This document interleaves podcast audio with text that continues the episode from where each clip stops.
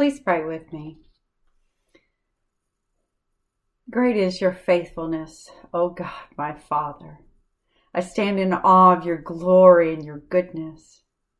I am humbled by your majesty and your mercy. For twenty-four weeks you have revealed your truth, the truth about your holy character and your holy will in the books of Esther and Galatians.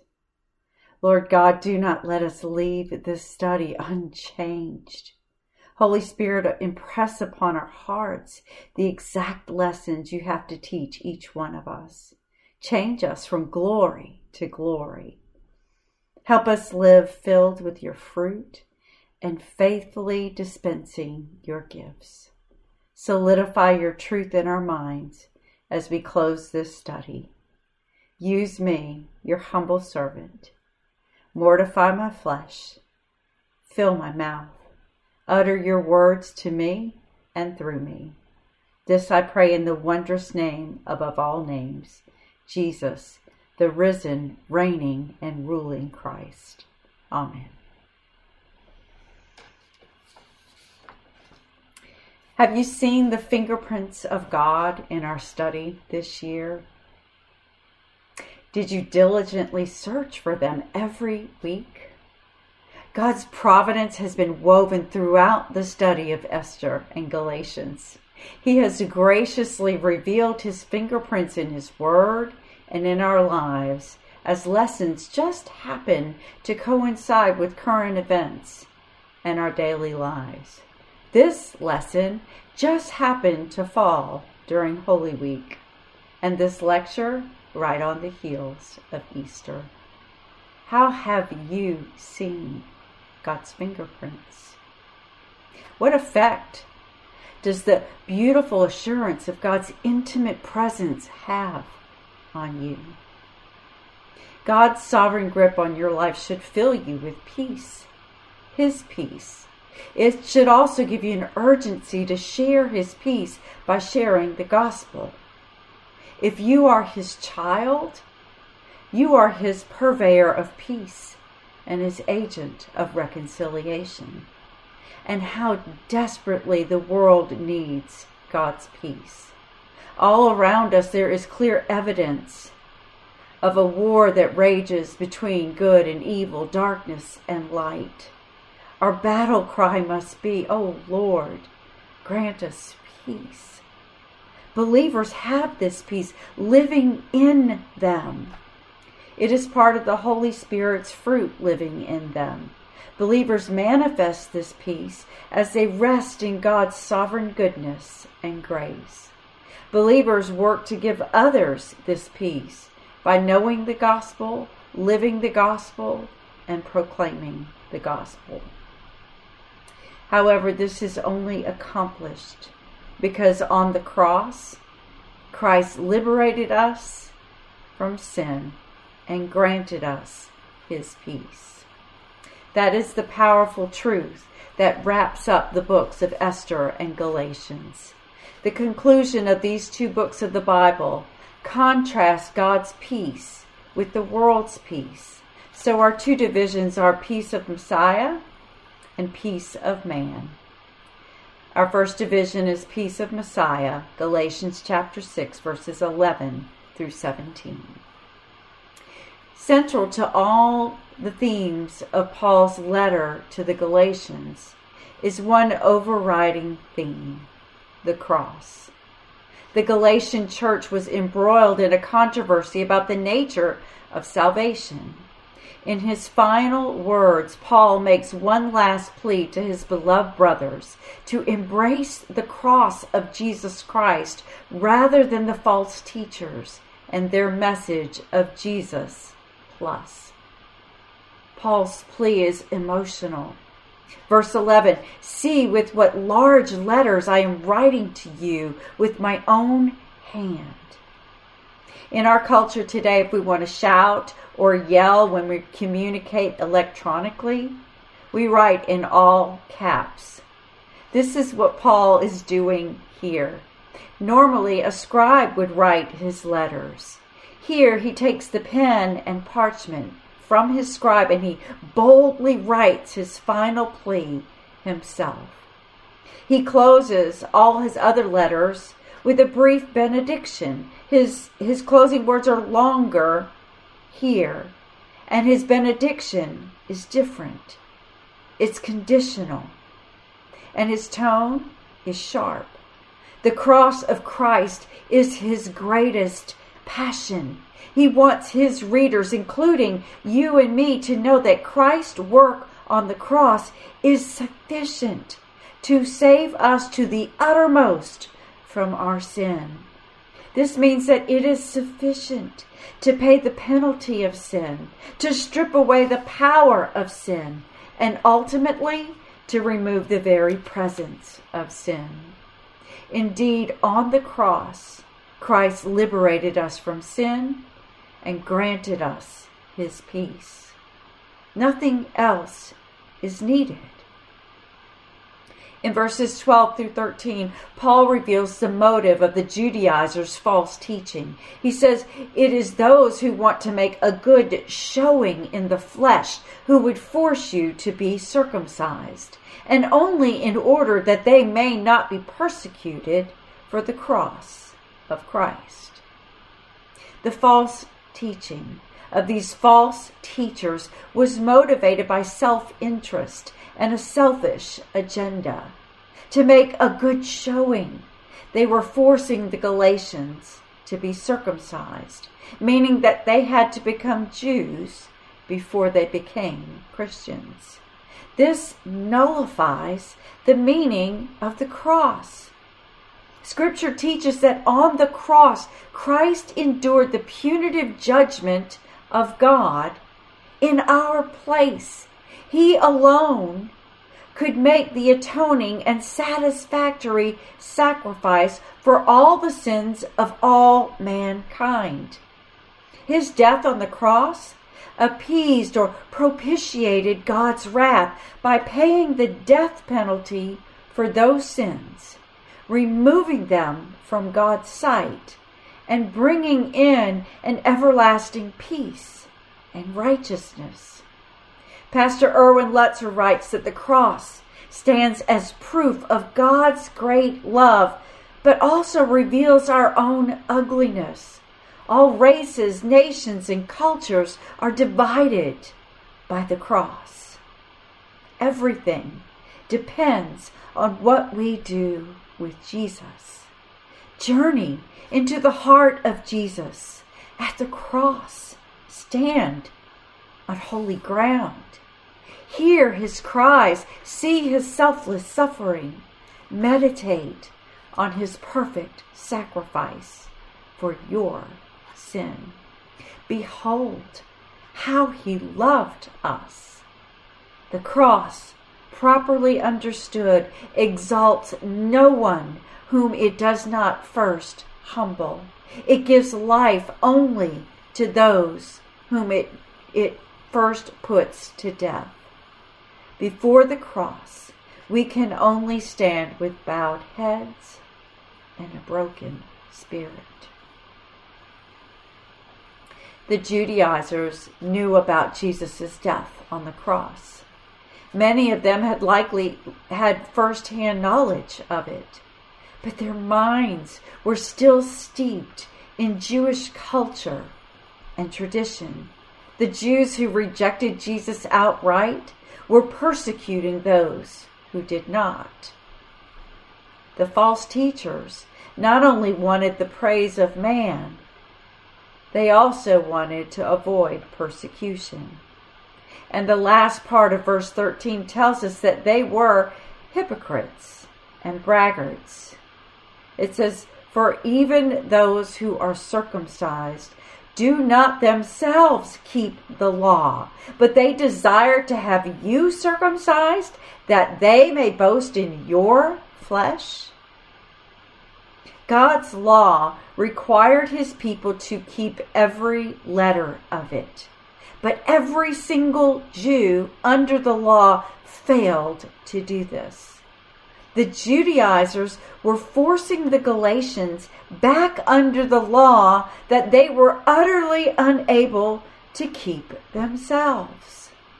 Still, they were wrapped up in religious boasting, showing off how holy and righteous they were. Commentator Tony Merida says that the application for you and me is clear. We either glory in the flesh or we glory in the Christ. Glorying in the Christ means that we glory in his cross. Paul taught us that our flesh must be mortified, put to death, so that we can walk by the Spirit in humble awe of our Christ and his cross. At the cross, all flesh is mortified, including pride. At the cross, we are humbled to the core, and all boasting evaporates. Paul sets the example for us in verse fourteen, saying, "But far be it from me to boast except in the cross of our Lord Jesus Christ, by which the world has been crucified to me and I to the world." Paul's words here are emphatic, absolute. The word boast means to glory in, make much of, be consumed with or obsessed with, or to be mastered by something. It refers to something that comes from deep within your soul. Negatively, Paul says, do not ever boast in anything except the cross. Positively, he says, only boast in the cross. Boasting in the cross means placing all confidence in Jesus Christ and exalting his work on the cross for your salvation, not any religious works or deeds. Tony Merida again says that cross exalters rest everything in what Christ has done. Cross exalters believe that Jesus died the life that we could not live and died the death that we should have died. Those who boast in the cross simply say, "This is for my peace. Jesus died in my place." In other words, on the cross, Christ liberated us from sin and granted us his peace. Is this your boast? Deep down in your soul, do you believe God accepts you because you are in Christ? Do you believe God's wrath against your sin has been absorbed by Christ and that you will never taste it? Because of the cross, you and I are new creations. United to Christ, we are dead to the world and all its claims on us. We are instead alive in Christ and the recipients of every spiritual blessing in the heavenly places. Boast in the cross. Rejoice in it. Glory in it. Charles Spurgeon called this kind of boasting grand glorying. He boasted that ever since he fell in love with Jesus Christ, he lost all love for the world. Paul would agree. His grand glorying boasted in the cross of Jesus Christ, by which the world has been crucified to me and I to the world. Of this part of the verse, commentator Timothy George says, there is a triple crucifixion: the crucified Christ, the crucified world, and the crucified Christian. The cross strikes a death blow to the world and all of its godless values and hopeless pleasure of an unredeemed and sin-dominated humanity. Spirit-led Christians mortify worldliness. They no longer think, talk, and act like the world. They no longer take comfort in the world or value what the world values. Crucified to the world and to their own flesh, Spirit-led Christians are cross exalters. The cross of Christ is enough. Nothing else is needed. At the cross, Christ liberated us from sin and granted us peace. The cross changed the world. It forever turned everything upside down. Believers live in a whole new world as a whole new being. Circumcision or any other religious deed counts for nothing with regard to our salvation.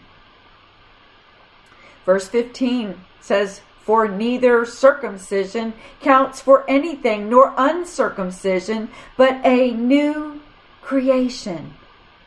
At the cross, circumcision is irrelevant. It has absolutely nothing to do with our salvation from sin. Paul said this before in Galatians chapter five, verse six. The whole reason for his letter to the Galatians was to combat the line that the Judaizers were peddling. In Christ, nothing but his cross improves our right standing before our holy God.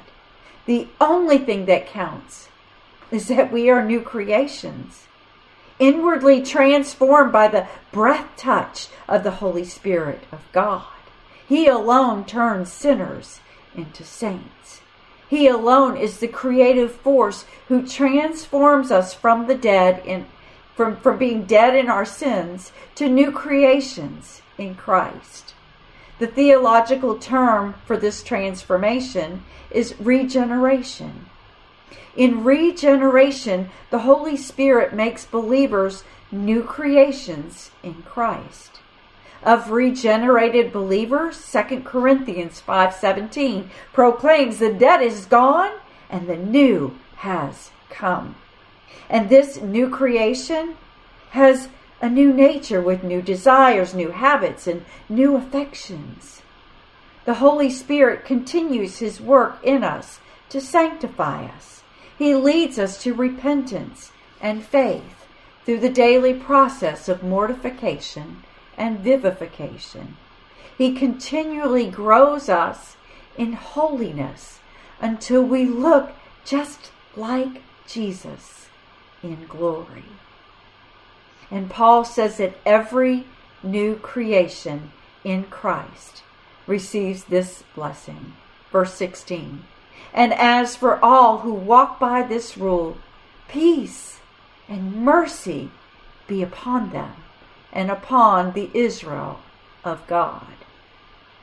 As I mentioned earlier, this blessing is conditional, meaning there is something that we must do to receive it. This blessing of peace and mercy is only for those who walk by this rule. What rule is that? Christ exalters stand firmly on the rule or the truth that salvation is by grace alone, through faith alone, in Christ alone. The cross of Christ is the standard by which Christians live. The cross of Christ alone determines who is inside or outside the family of God, not circumcision or any other good work. The last phrase of verse sixteen says, "and upon the Israel of God." The blessing of peace and mercy comes from a traditional benediction for Jews, but Paul uses it to refer to Jews and Gentiles alike. In this way, he says that the church of Christ is the new Israel.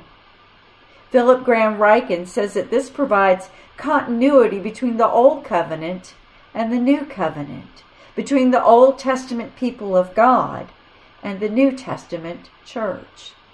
The promises that God made to Israel are fulfilled in the true spiritual Israel, which is the church or the body of Christ. God has one people in Christ, and what unites them is the cross. We share a common boast in the cross, and in the cross alone. Paul was a member of the true spiritual Israel. He had the battle scars to prove it.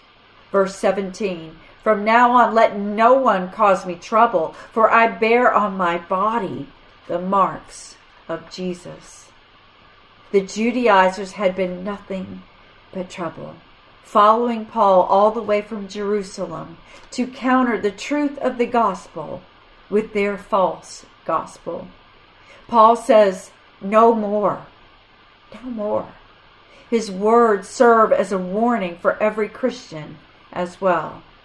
When we live cross-exalting lives, we too can expect trouble and opposition. Glorying in the cross is costly. Some may even bear the marks of Jesus on their bodies, just as Paul's sufferings left the mark of Jesus on him. Because his preaching of the cross was offensive to some people, he was literally a marked man, beaten and bruised for boasting in the cross. He bore his scars as a badge of honor. Each scar represented his unwavering commitment to stand firm in the faith and proclaim the gospel of his Lord Jesus Christ. This is a strength that comes by grace alone. So Paul's final word speaks grace to his brothers in Christ. Verse eighteen, the grace of our Lord Jesus Christ be with your spirit, brothers. Amen. From Paul's example, we learn an important truth, that Jesus liberates us from sin to glory in the cross. That's our first truth. Jesus liberates us from sin to glory in the cross. What are you boasting about or glorying in? Is it anyone or anything other than Christ?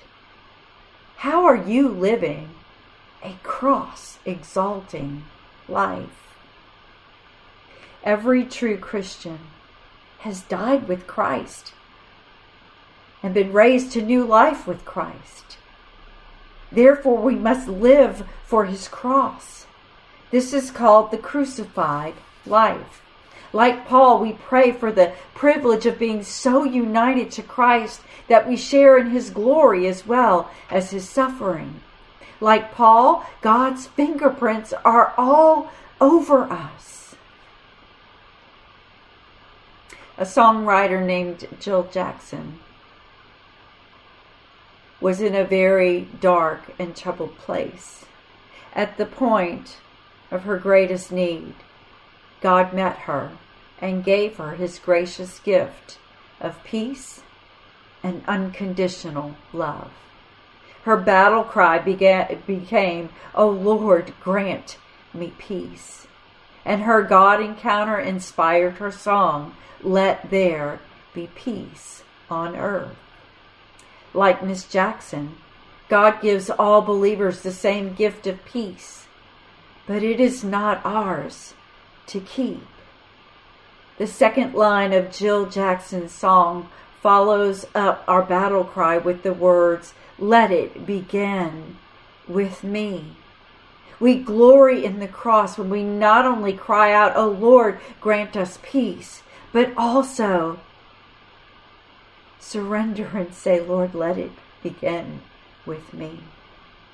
When this is our battle cry, God shapes us, then sends us to proclaim his perfect peace to the world, where the peace of man is no peace at all. That is what we see when we close the book of Esther. Our second division is peace of man, Esther chapter ten, verses one through three.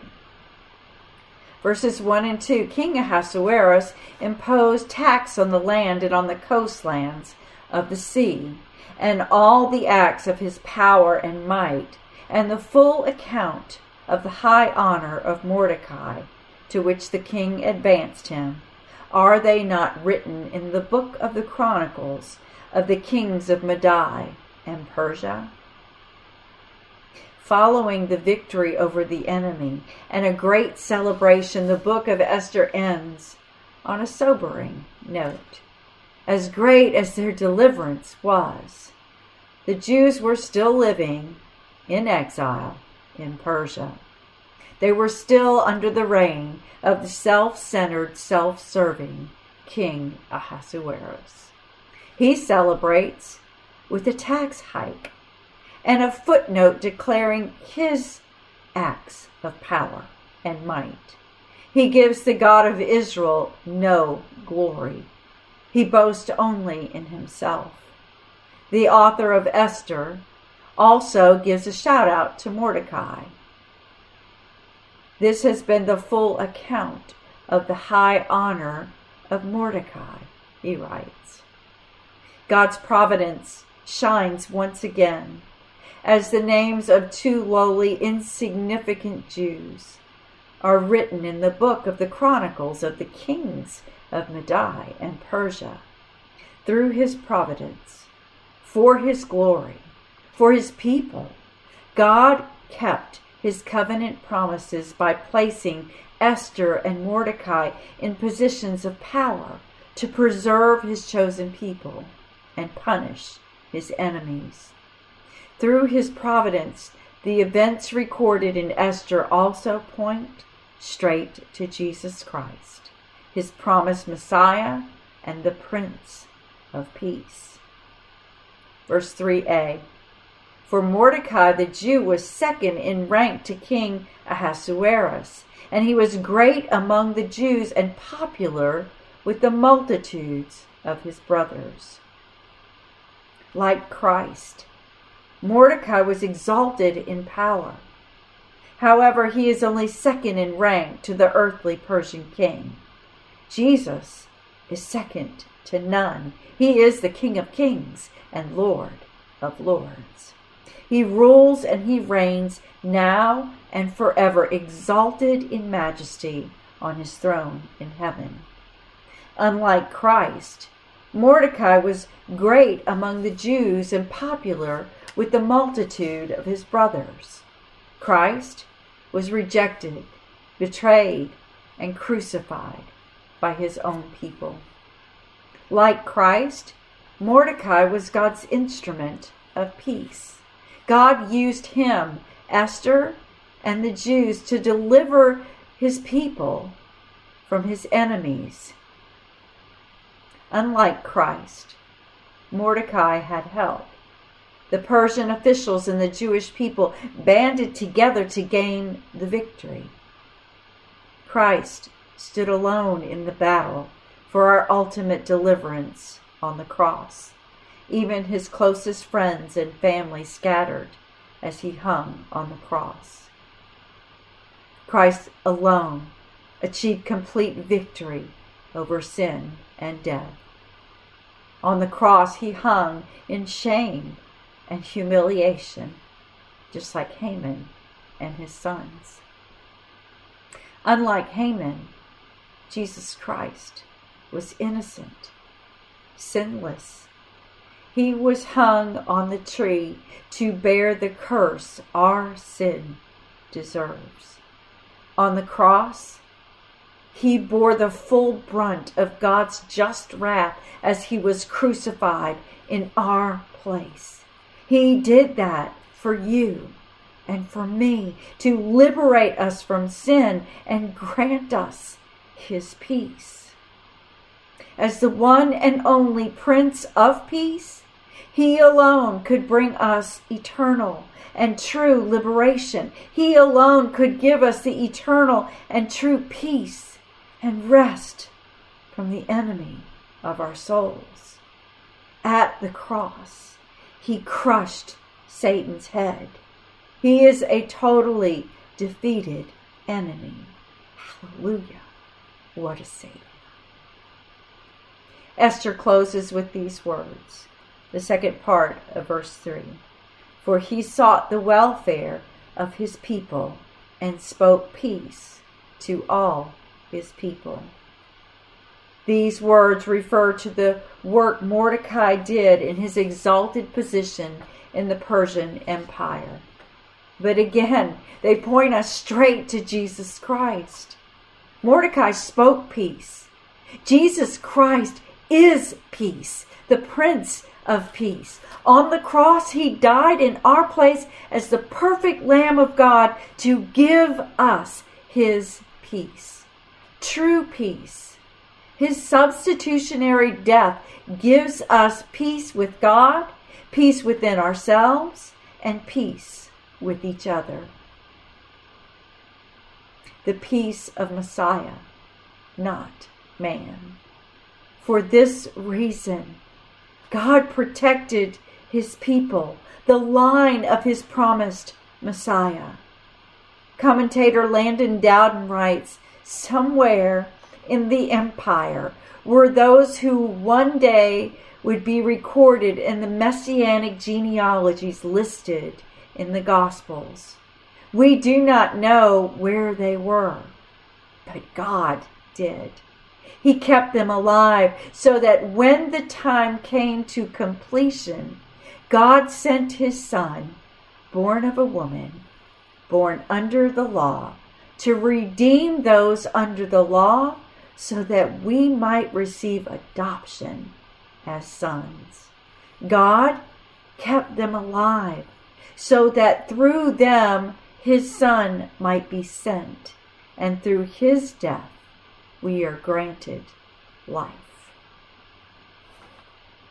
In Colossians chapter one, verses thirteen through fourteen, Paul writes, in him we have redemption, the forgiveness of sins.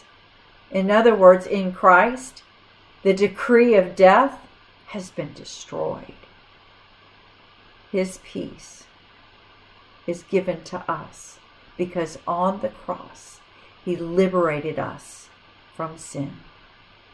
He did that to grant us his peace. Like Mordecai, you and I must speak this peace to all people. The cross liberates us from sin to speak God's peace to the world. That's our second truth. The cross liberates us from sin to speak God's peace to the world. What evidence do you have that you have been liberated from sin and filled with God's peace? How many different attributes of God have been revealed to you this year? Has this revelation of God's character helped you understand and share the truth about God and his peace with others? I mean, how are you doing that? The truth about God is under attack, and man's world knows no peace. This was true in ancient Persia and ancient Galatia, and it is true today. A few years ago, a Facebook post from a twenty-five-year-old relative of mine illustrated this tragic reality. She posted a very artistic photo of her hands. At the center of the photo was a cross. Below it, she shared this quote, "Every atom in your body came from a star that exploded, and the atoms in your left hand probably came from a different star than your right hand. It really is the most poetic thing I know about physics. You are all stardust. You couldn't be here if stars hadn't exploded, because the elements, all the things that matter for evolution and for life, weren't created at the beginning of time. They were created in the nuclear furnaces of stars. And the only way for them to get into your body is if those stars were kind enough to explode. So forget Jesus. The stars died so that you could be here today."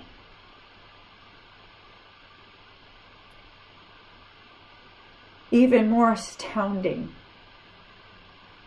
than that Their responses to her post expressed exhilaration at the deepness of her spirituality.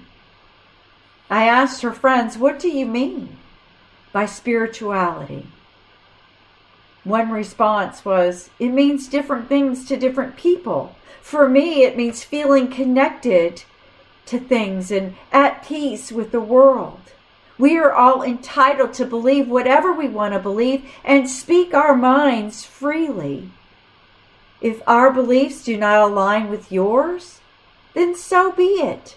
We aren't going to ridicule you for it, and we should get the same respect in return."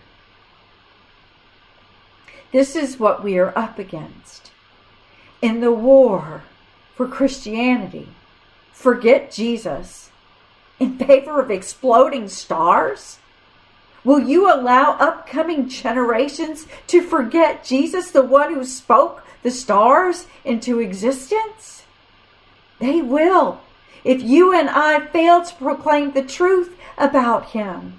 They will, if we fail to pray for them and speak God's peace to them, the peace that is found at the cross of Jesus Christ. He has the true peace that they so desperately need.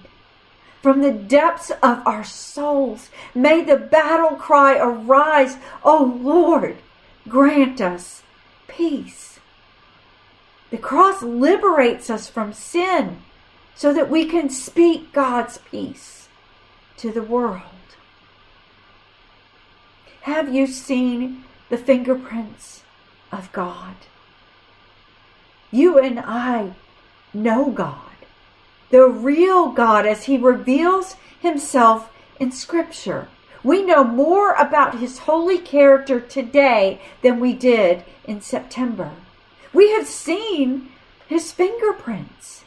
In Galatians, those fingerprints pulsed life into the character and the teaching about God's saving work. In Esther, although God is not named, his fingerprints are everywhere, coloring his behind-the-scenes work. On the cross, Christ liberated us from our sin and granted us his peace. Therefore, we must answer the call to speak his peace to this war-weary world. Engage in the battle against darkness and evil, my friends. Shine the light of Christ into the darkness. Proclaim the goodness of God and paralyze evil. There is no better way to live out your faith than as an instrument of God's peace. Surrender to the Holy Spirit's transforming work. Mortify your flesh and let him fashion you into an instrument of God's perfect peace. Then enter the fight with a loud battle cry, "O Lord, grant us peace." And may the grace of our Lord Jesus Christ be with your spirits, sisters. Amen and amen. I want to close with a prayer adapted from John Piper um, in his book, A Hunger for God. Lord God, we are not able in ourselves to win this battle, to attain this peace. We are not able to change hearts or minds. We are not able to change worldviews and transform culture and save millions of men, women, and children. We are not able to reform the governments and judicial courts or mobilize the slumbering population. We are not able to heal the endless wounds of godless ideologies and their bloody deeds. But you, O God, you are able. So we turn from our reliance on ourselves to you. And we cry out to you and plead that for the sake of your name and for the sake of your glory and for the advancement of your saving purpose in the world, and for the demonstration of your wisdom and your power and your authority over all things, and for the sway of your truth and the relief of the poor and the helpless. Act, O God. We hunger for your power, your presence to be revealed. We hunger for your true and perfect peace to reign. Come, Almighty God, manifest your glory. O Lord, bless us and keep us. Make your face shine upon us and be gracious to us. O Lord, turn your face toward us and give us peace.